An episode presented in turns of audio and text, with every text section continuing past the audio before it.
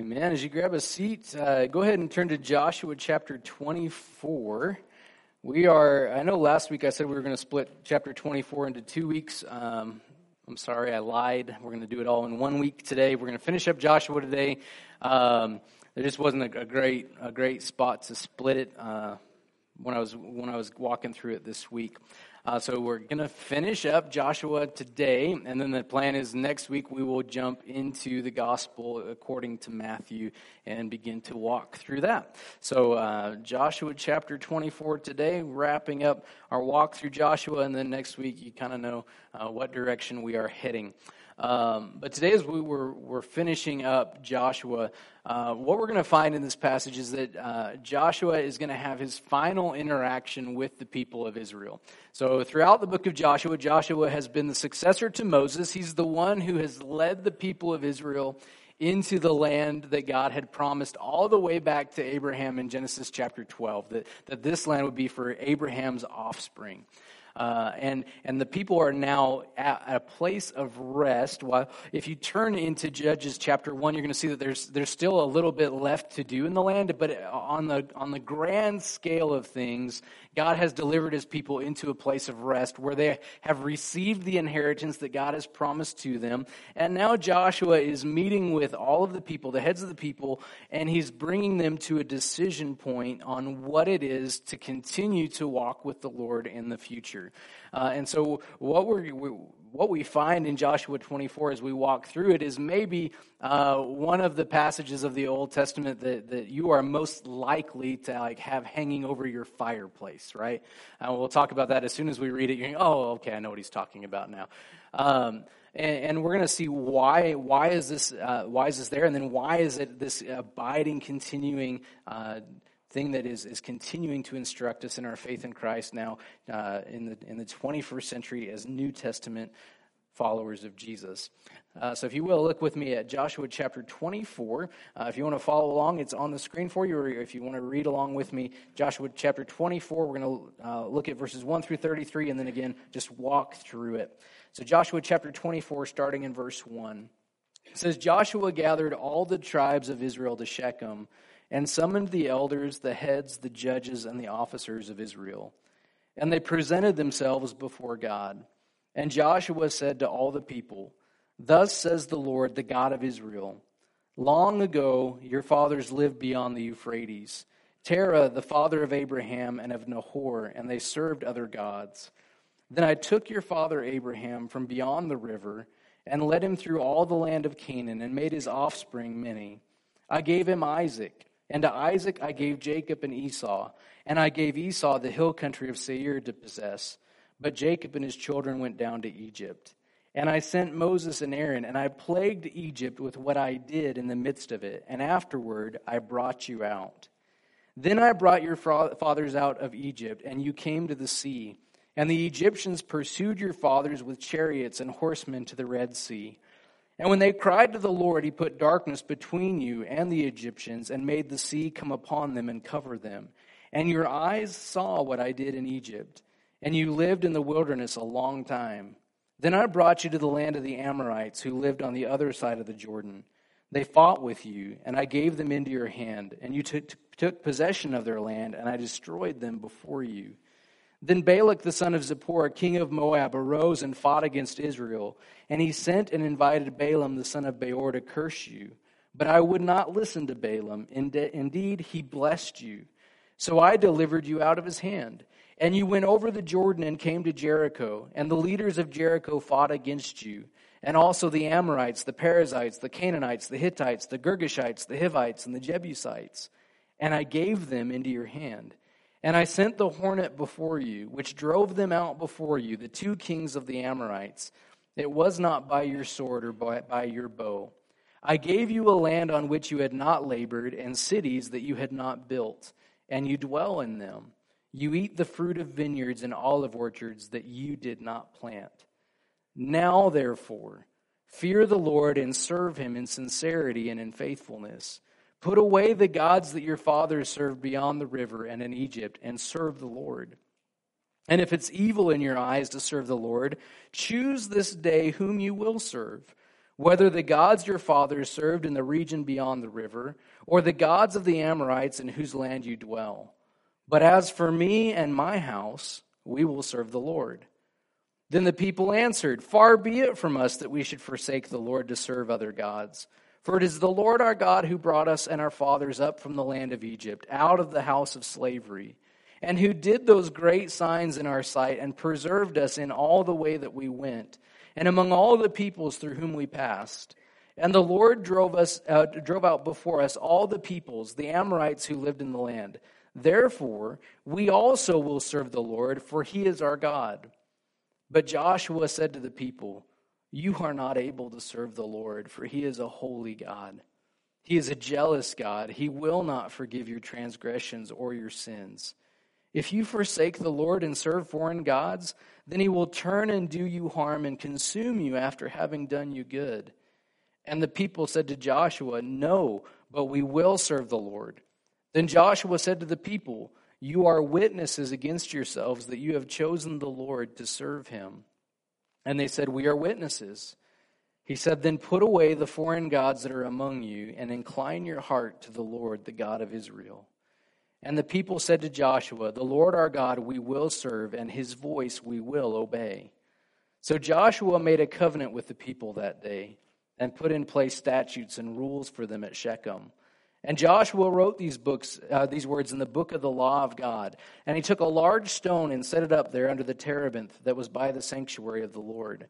And Joshua said to all the people, Behold, this stone shall be a witness against us for it has heard all the words of the Lord that he spoke to us. Therefore, it shall be a witness against you, lest you deal falsely with your God. So Joshua sent the people away, every man to his inheritance. After these things, Joshua the son of Nun, the servant of the Lord, died, being a 110 years old. And they buried him in his own inheritance at Timnath Serah, which is in the hill country of Ephraim, north of the mountains of Gaash. Israel served the Lord all the days of Joshua and all the days of the elders who outlived Joshua and had known all the work that the Lord did for Israel. As for the bones of Joseph, which the people of Israel brought up from Egypt, they buried them at Shechem in the piece of land that Jacob bought from the sons of Hamor, the father of Shechem, for a hundred pieces of money. It became an inheritance of the descendants of Joseph. And Eleazar, the son of Aaron, died, and they buried him at Gibeah the town of Phinehas, his son, which had been given him in the hill country of Ephraim. So in verse 1, we, we, we see the, the context is being laid out for us for the chapter that Joshua gathers all the tribes of Israel to himself at Shechem. Uh, and if you if you were to go back and look, and, and I'm not going to go back and read each part of these, you can jot them down if you want to go back and look at them. But in Joshua chapter 8, verses 30 through 35, when the people of Israel came across the Jordan after they had defeated Jericho and after they had defeated Ai, they renewed the covenant at, at a place called Shechem. And, and it was in between two mountains, Mount Ebal and Mount Gerizim, and half the people stood in front of one mountain and the other half stood in front of the other mountain. And the law was read to them. And this goes all the way back to Deuteronomy 11, where Moses had commanded them, when you go into the land, this is what you're going to do. So they reread the law and they read all of the curses and all of the blessings, and the people of Israel said, We are in agreement with these things right? And, and, stepping into, now that we're in the land, we want to continue to walk in this covenant that the Lord has made with us. So it's interesting that now on the tail end of Joshua's life, they're back at Shechem, and Joshua is once again laying down the covenant before the people of Israel, saying, This is who the Lord is, and this is the response that's required of you. what's interesting, and I want to take a, a really quick uh, rabbit trail off of this, is you notice in verse 1 it says that Joshua gathered all the tribes of Israel to Shechem and summoned the elders, the heads, the judges, and the officers of Israel. The next phrase is a little bit interesting. It says, and they presented themselves before God. So Joshua calls them to himself, but it is not Joshua that the people are presenting themselves to. Now, the, the really quick rabbit trail I just want to chase real briefly is this question When the people of God gather corporately, who are they gathered before? When we gather together corporately as the body of Christ, why do we gather?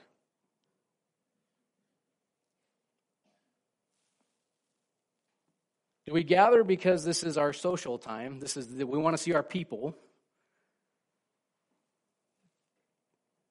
Do we gather so that we can enjoy or not enjoy the music depending on the Sunday? Do we gather so that we can enjoy or not enjoy the sermon that Sunday? Why do we gather? Or do we meet together with expectation that the Lord will speak to us through His Word when we worship Him in spirit and in truth. What, could, I, could I maybe suggest that a lot of the times where we go sideways as the people of God in Christ is that we begin to expect things from people rather than coming and gathering with an expectation of what the Lord will do in our midst. That we come with unreasonable expectations of what the person sitting next to us will provide for us when we gather together before the Lord. That we come with unreasonable expectations of what someone else will do or provide for us. And it's just kind of an interesting thing. So Joshua gathers them together to, to, to meet with them. He's going to lay out the word of the Lord for them. But it's a really interesting thing that it says, and they presented themselves before the Lord. It, it, and it's such a subtle thing that we could miss in our, every time we come to gather together. Like, if, if we are expecting, well, let me say, take a step back. I believe our expectations will change the way that we gather for worship. On Saturday night, when you're getting everybody ready for bed in your family and you're getting ready to lay your head on your pillow, what are your thoughts about what you will do the following morning when you gather for worship? When your family is gathering or you are individually preparing for service on a Sunday morning, what is guiding your thoughts of what you will expect to happen when you get here?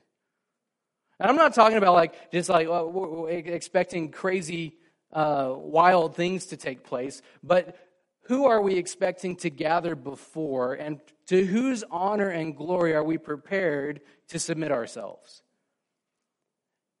And it's such a subtle thing because if we miss this, you, you very likely walk out the door saying, like, the church was not great today. Church didn't give me what I needed today. Oh, and, and, and to be fair, we'll, we'll talk about the Sunday service afterwards as, as, as the volunteers that take place, and then we'll go, what can we do better? What, what, what maybe could we have done differently? But all of that to the aim of let's not screw up the meeting together before the Lord. Not, not how did we entertain you this morning. Not how did we meet the, the, the various expectations that everybody had of everyone else in the room but rather, did we usher people to a place where they are ready to assemble before the Lord as His people, consecrated for His purposes?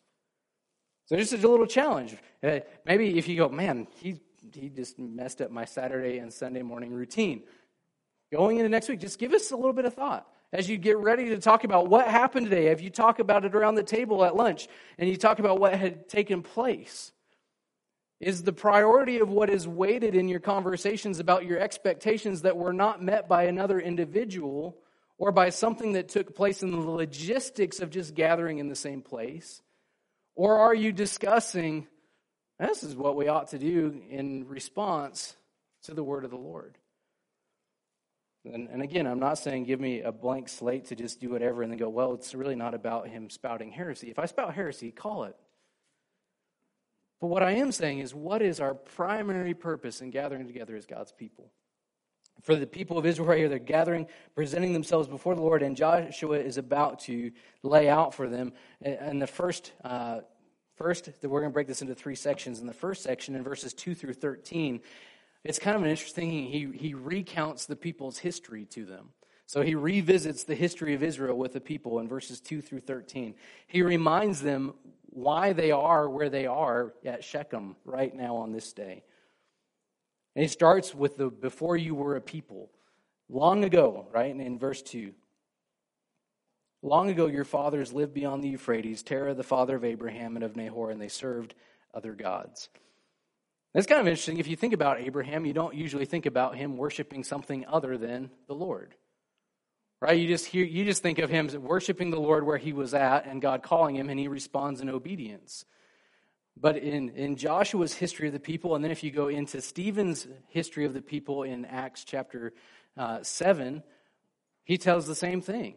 Before the Lord called Abraham, Abraham and his family did not serve the Lord. They were far off, they were far removed. The only reason that Abraham goes and claims the promise that God gives to him is because he responds in faith to the word that the Lord speaks to him. And what is interesting as you walk through verses 2 through 13 is it's a history of the people of Israel, but what it really is, is God's history among the people of Israel. If you, if you just walk through this with me really quickly, at least I counted 22 times 22 times in these 13 verses where God places the emphasis on the, on the history of the people of Israel on what God has done for them. If we just walk through these, starting in verse 3, he says, I took Abraham, I led him, I made his offspring many. I gave him Isaac. You go into verse 4. I gave Isaac, Jacob, and Esau. And then I gave Esau the place where he lived. You keep going into verse 5. I sent Moses. I plagued Egypt with what I did. I brought you out. Verse 6, I brought you out of Egypt. Verse 7, I put darkness between you and the Egyptians. I made the sea come and cover them all of these things that I did in Egypt. Verse 7 or verse 8, I brought you. And then I gave them over to your hand. I destroyed them. Verse 10, I didn't listen to Balaam. I delivered you. Verse 11, I gave you. Verse 12, I sent the hornet before you. Verse 13, I gave you the land. It would be really hard for Joshua and the people of Israel to walk away from this going like, we are rock stars. We did this. So much so that, I mean, God even tells them it wasn't your sword or your bow that did this awesome thing. I did this. And then he even says, the land, in verse 13, I gave you a land on which you hadn't labored and cities that you hadn't built, and you dwell in them. You eat the fruit of vineyards and olive orchards that you did not plant. And in the way that the Lord lays out the history of the people of Israel, it's impossible for them to come away with anything other than the recognition that God has faithfully, from the beginning until now, God has faithfully taken care of them. Like he starts from Abraham and he brings it to today. And everywhere in between, the Lord has been good and the Lord has been faithful. Now, before we move on to the, to the second part of what Joshua does in this, then one of the questions that we should rightly ask at this place is, is did God's faithfulness stop towards people in verse 13, or did God's faithfulness in history continue to roll?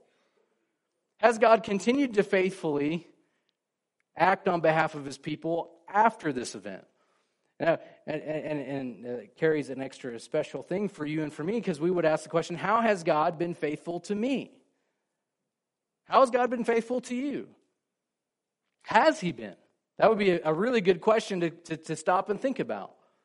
If, if we were in the same period of time and we gathered ourselves today and we said, Let me tell you the story of who you are and what God has done for you, we would also probably start way back before we were a people. We go all the way back to the beginning. In the beginning, God created people, and He created them to know Him and to walk with Him. This is what God did. And God provided everything good for them.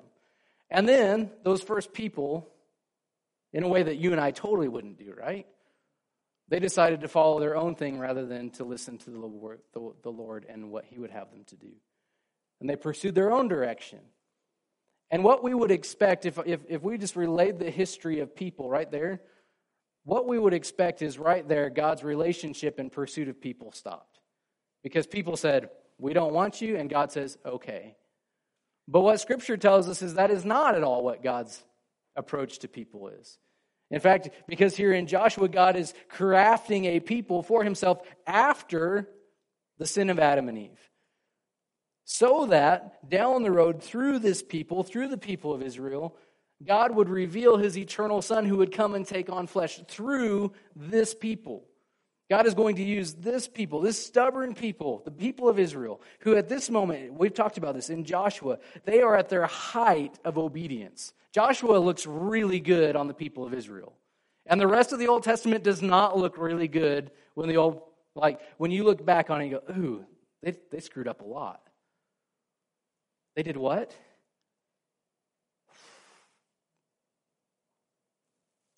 And yet, what we see is God's faithful activity through this people to bring Jesus into the picture. Jesus, the eternal Son of God, who is promised all the way back in Genesis chapter 3, when God promised Adam and Eve, right after they had sinned, He says, I'm going to give you an offspring who will crush the head of this snake, even though he's going to bite his heel. Looking all the way back to Genesis chapter 3, God is saying there is a rescuer who is coming.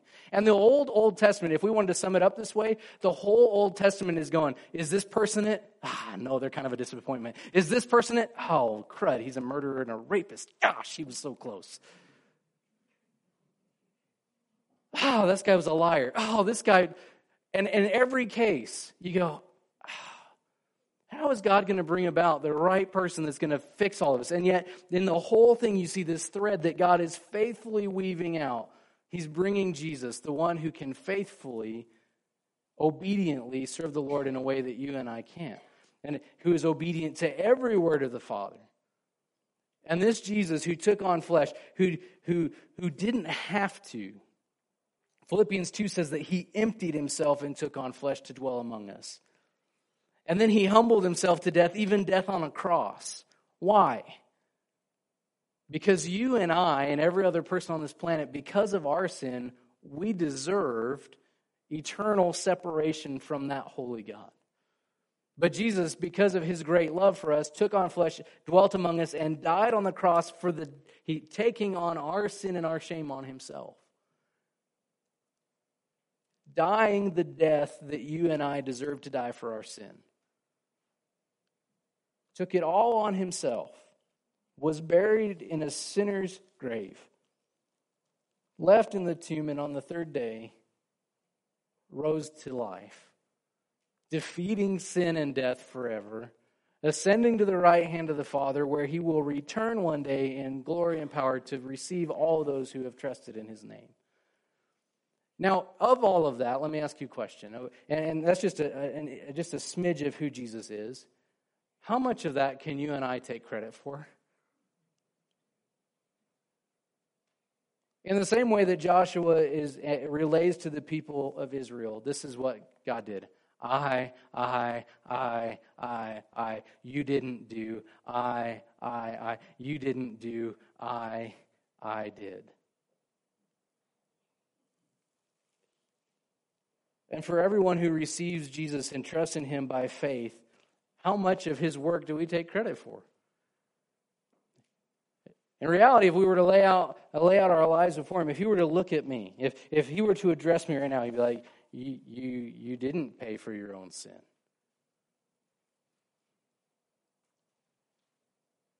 You didn't faithfully provide breath in your lungs every day. You didn't cause brain waves to be peaking through your brain today when you woke up. You didn't cause that car to move rather than to hit you. Like, that wasn't you. You didn't do this. You didn't do this. You didn't do this. And on that day, if we, if we were to die, and Hebrews tells us it is pointed for every person to die and then stand before the Lord. On that day, which of us can say, Well, Lord, this is all the things that I did? Versus we would say, Here's the good news. Let me tell you about what you did. Let me tell you my hope. My hope is that I am clinging desperately to what you have done. Because what I have done and what you have done is actually driving the wedge of separation between us and God. But what God has done is cultivated faithfulness towards people who didn't deserve it. And just like Abraham, who had served other gods, apart from Jesus, you and I, we're serving something. We were worshiping something or someone, or like we're not neutral. We like to think of ourselves as neutral, just free agents, like, I'm, I'm not really serving anybody, I'm just here. But the reality is, is that you and I, we're made to worship. And this is where the, the heart of then what, what, what God calls the people of Israel, He calls them to respond, but He calls them to serve. In this next section, in verses 14 through 15, but really 14 through the end of the chapter, there's a new word. So, so the first part is 22 times the Lord refers to what he has done. And then in the next section, the next two sections, at least 16 times, the word serve is used. One time it's used of Abraham serving other gods, which lays us, leaves us with this, it lays the expectation of what serve means as we move forward through the chapter. That serve is not just a, a, a waiter's job at the restaurant to bring a plate of things to somebody, but it is exactly and, and rightly tied to worship. So when he says, now therefore fear the Lord and serve him, he could, you could substitute the word now therefore fear the Lord and worship him. Now, the reason why we might get caught up on that is because when you and I hear the word worship, what do we typically think of? Jason strumming a guitar and Tim hitting drums and us singing. That's a really small, limited picture of worship. Worship instead is like it's the wholehearted devotion and commitment to something. It is the pouring back to something. Now, I say something because right worship pours all of that, it gives all of that commitment, all of that devotion, all of that pouring back to the Lord. But we are like we're we are geared as people, we are geared to respond and worship something.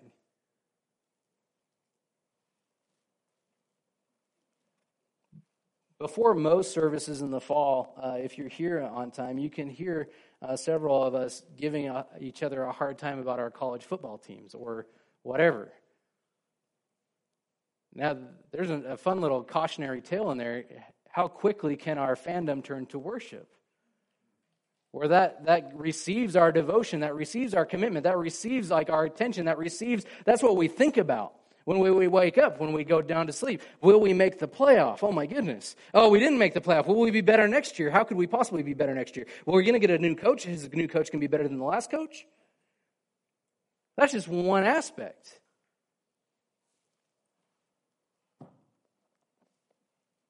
And what is drawn out of this in Joshua chapter 24 is first of all, there's a recognition that we are worshipers. We are made to worship, but it is this, there's this drawn to a, a, a conclusion of who will you serve? In verses 14 and 15 is therefore fear the Lord and serve him in sincerity and in faithfulness. Put away, right? There's a, there's a, if, if I'm choosing to worship and serve the Lord, I'm choosing to put away the gods that your fathers served beyond the river and in Egypt and serve, and again, and here it is, and serve the Lord. But then he says, if it's evil in your eyes to serve the Lord, if it's wrong for you, you don't feel like you can worship the Lord, then choose today who you will serve. Because you're going to serve something. Says, whether the gods your father served in the region beyond the river. In other words, he goes, decide today whether you're going to go all the way back to Abraham's life of worship before the Lord called him. Or whether it's the, the uh, the God of the, the gods of the Amorites in whose hand in whose land you dwell. It's like, look at your life. Look at what the Lord has done for you now. Now put it in the balance and say, who will you serve? And then Joshua lays the one that's probably that very well could be on your wall. But as for me and my house, we will serve the Lord. So Joshua says, You decide. It's, but this is the decision that is laid before you today. This is what God has faithfully done for you none of which you have done for yourself. Therefore, choose today, decide today who you will serve. I think as, as Western Americans, we, we really kind of like, um, I don't know, I just go on a limb and say we like the Alamo. Every, who likes the Alamo? Like, hey, that Alamo's a good thing. Great picture of like American, just like stick it to them. Uh, no, You're like we, we don't like the idea of being massacred. Okay, anyway, I'll roll the back just a little bit when the, the time was drawing near at the Alamo, the guy in charge, William Travis, it's uh, is even uh, uh, from what I understand, haven't been there. Sounds like a cool place to go at the Alamo. If you look in the ground, as you go uh, on the ground, they have a line that is still there today that is reminding the people that when they're in the Alamo, Santa Anna, the general of the Mexican army, uh, gave them terms and said, "You can surrender, or we aren't gonna like. If you don't surrender, nobody will be given mercy." And William Travis took his sword and put a line in the sand and said, Make a decision. You want to stay or do you want to go? And all but one of the men that were in the Alamo decided to stay. This, get that mental picture in your mind. This is kind of what Joshua is saying to them. Like the, the line is in the sand. Choose who you are going to serve. There's, you can't straddle the line. There's, there's no straddling the line between worshiping the Lord and worshiping something else. Like, eh, there, there's no neutral territory. It says, Who will you serve? He had just relayed to them their history. He says, But for me and my house, this is who we are going to serve. Now, another quick note on this, really quickly. Notice that the chapter doesn't end there. It doesn't end with Joshua has decided that he's going to serve the Lord, so we're all grandfathered in through Joshua. And again, this, this kind of brings us back to maybe a view of church or a view of our relationship with the Lord. It is not enough for you this morning to say, well, my pastor serves the Lord and believes and teaches the Bible, so that's what I believe. It is not enough for you to say, well, my church believes and practices the truth, so that's what I, that, that's okay. My church is doing it. Look, the, like if you want to know what I believe, there, there's my church. That's what my church is doing. If it's disconnected from me, it's not enough to say, well, my parents believe and, and follow the Lord, so I'm good. It's not enough to say my grandparents, they, they really love the Lord, so I think I'm covered under that umbrella. I think I'm good.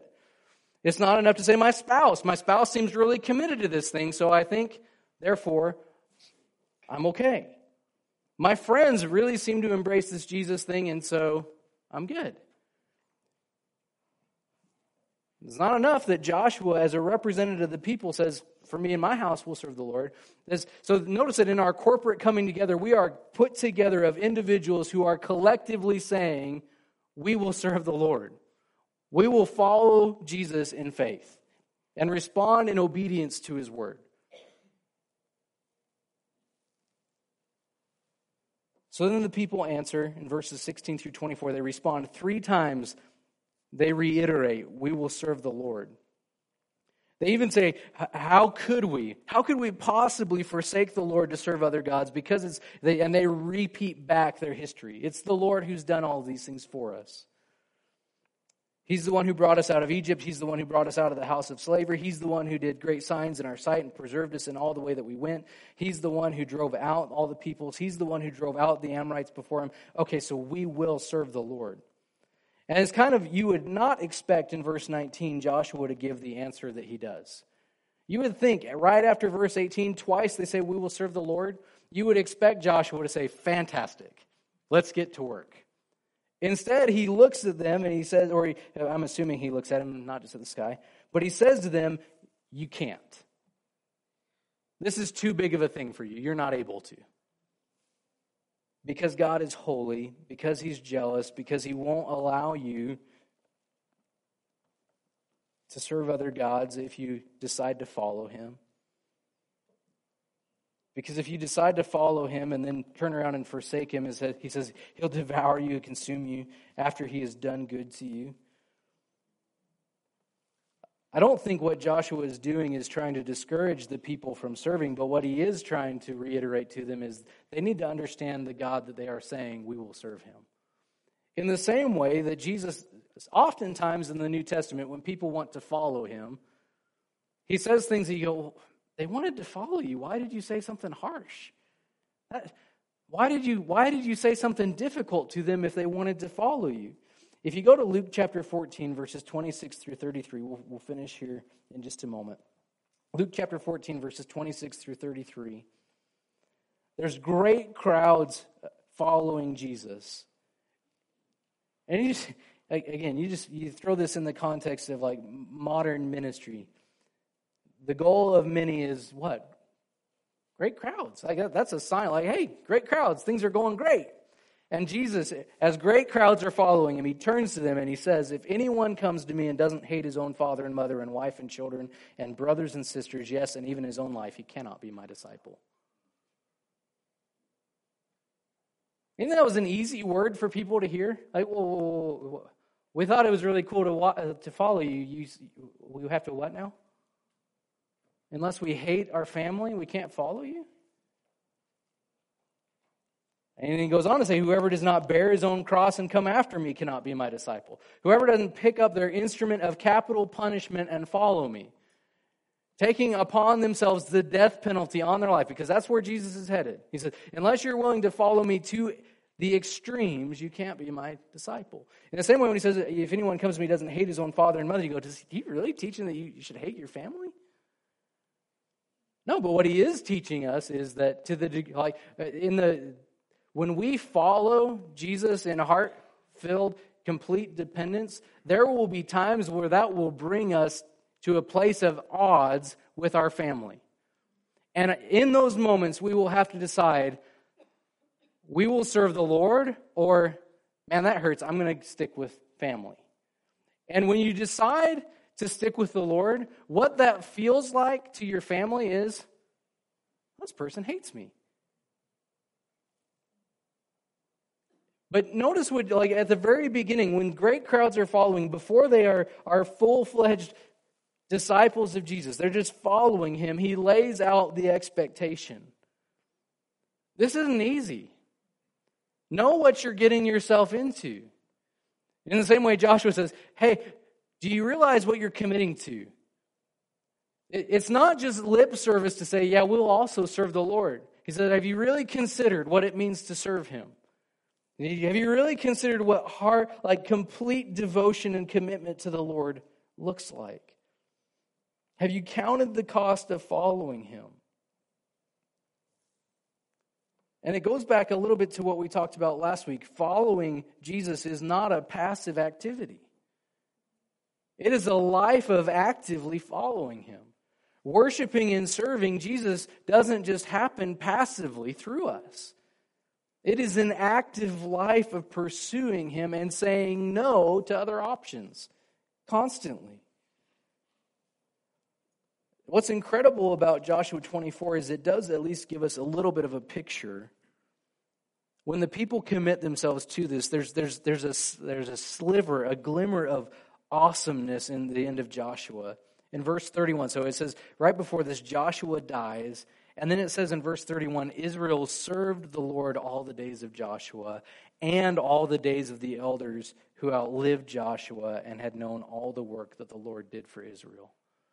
And it's an incredible picture. They committed themselves and then they did it for a generation.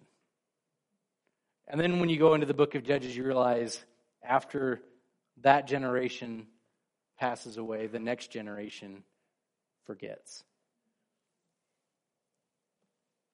So, one of the questions that we would ask is are we also, like, are we, if we are committing ourselves and we're saying, as for me and my house, this is what we'll do, are we, are we passing it on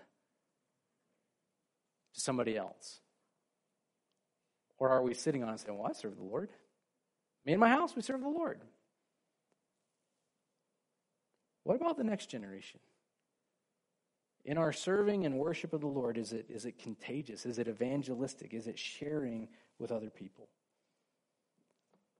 So very simply, I would just I would just finish with this one statement slash question. Choose your serve. Choose your serve. You are built to worship and serve. Who are you worshiping and serving?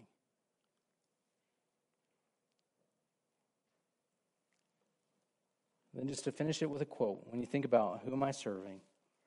Jim Elliot, missionary that died at 28, he and, and four others seeking to take the gospel uh, to an unreached people in Ecuador. All five of them killed by the very people they were trying to reach. Before he had died, though, at the age of 28, he said, He is no fool who gives what he cannot keep to gain what he cannot lose. in our serve, in our worship, we might be trying to accumulate and amass things that ultimately we won't hold on to on the other side of the grave. But when we serve the Lord, the hope that He gives is not just for this life, it's for the life to come. Are you serving things and are you trying to accumulate things that won't last? Or are you investing your life in something that can never be shaken? It's imperishable, undefiled, held in heaven for you. That's the living hope that we sang about. It's the living hope that Peter writes about in 1 Peter. Because of Jesus, there's a living hope held undefiled, unblemished, unfading, and it's guarded in heaven for you. Maybe this morning, you go, very honestly, no, my life has not been spent in response to faith in Jesus. Then again, I simply say, choose your serve. Today, if you hear his voice, in the book of Hebrews, it says, don't harden your hearts like they did back in the Old Testament, but respond to him in faith. You go, what does that look like? What does it look like to respond to Jesus in faith? That seems like a very out there, big concept. One of the things that I would encourage you, because we, we talked about it last week, is that, that choosing to follow Jesus is not just saying a prayer and then going, I said a prayer, I'm good for life. But responding to Jesus in faith is saying, both with our mind, our hearts, and our actions, that we are no longer our own, but we are following him in faith. It's an active turning away from the things I have been serving and choosing to follow Jesus. Now, there's words that could go along with that, and it very well likely would, would come out in a prayer that very simply could be something like Jesus, I have been living my life for myself, and that has brought me to a place of being separated from you. But I realize that because of Jesus, you died for me and made a way for me to be right with you. So help me to turn away from my sin and help me to follow you in faith. Thank you for dying for me. Like that, that might be if you were to put words to it. But there's no magic words to responding to Jesus with the things that we pray. But then it is followed with a lifetime of following. But in the same way that uh, Jesus said it in, in Luke chapter 14, count the cost before you. It's not a flippant, yeah, that seems like a good thing to do for the moment. Lay it out before you. Count the cost. Will I follow him not just for a day or two, but do I want to follow him for the rest of my life? And then, if you would, you, this morning, though, you might say, Well, I, I've, I've already had a relationship with Jesus for a long time. I would encourage you, just like Joshua reminded the Israelites, examine God's history in your life. Be reminded of all that God has faithfully done for you. And it's still the ongoing decision of the person who follows Jesus is who am I going to serve? That question doesn't go away. It's not a one time question. So again, choose your serve. You might you might have said oh, like, I follow Jesus, but like, wow, I'm I'm following something else at the moment. Choose your serve. Not just in a vacuum, but look at the, look at what Jesus has done for you. Look at all of the ways that He's been faithful. And decide today whether or not you will follow him, serve him, and worship him.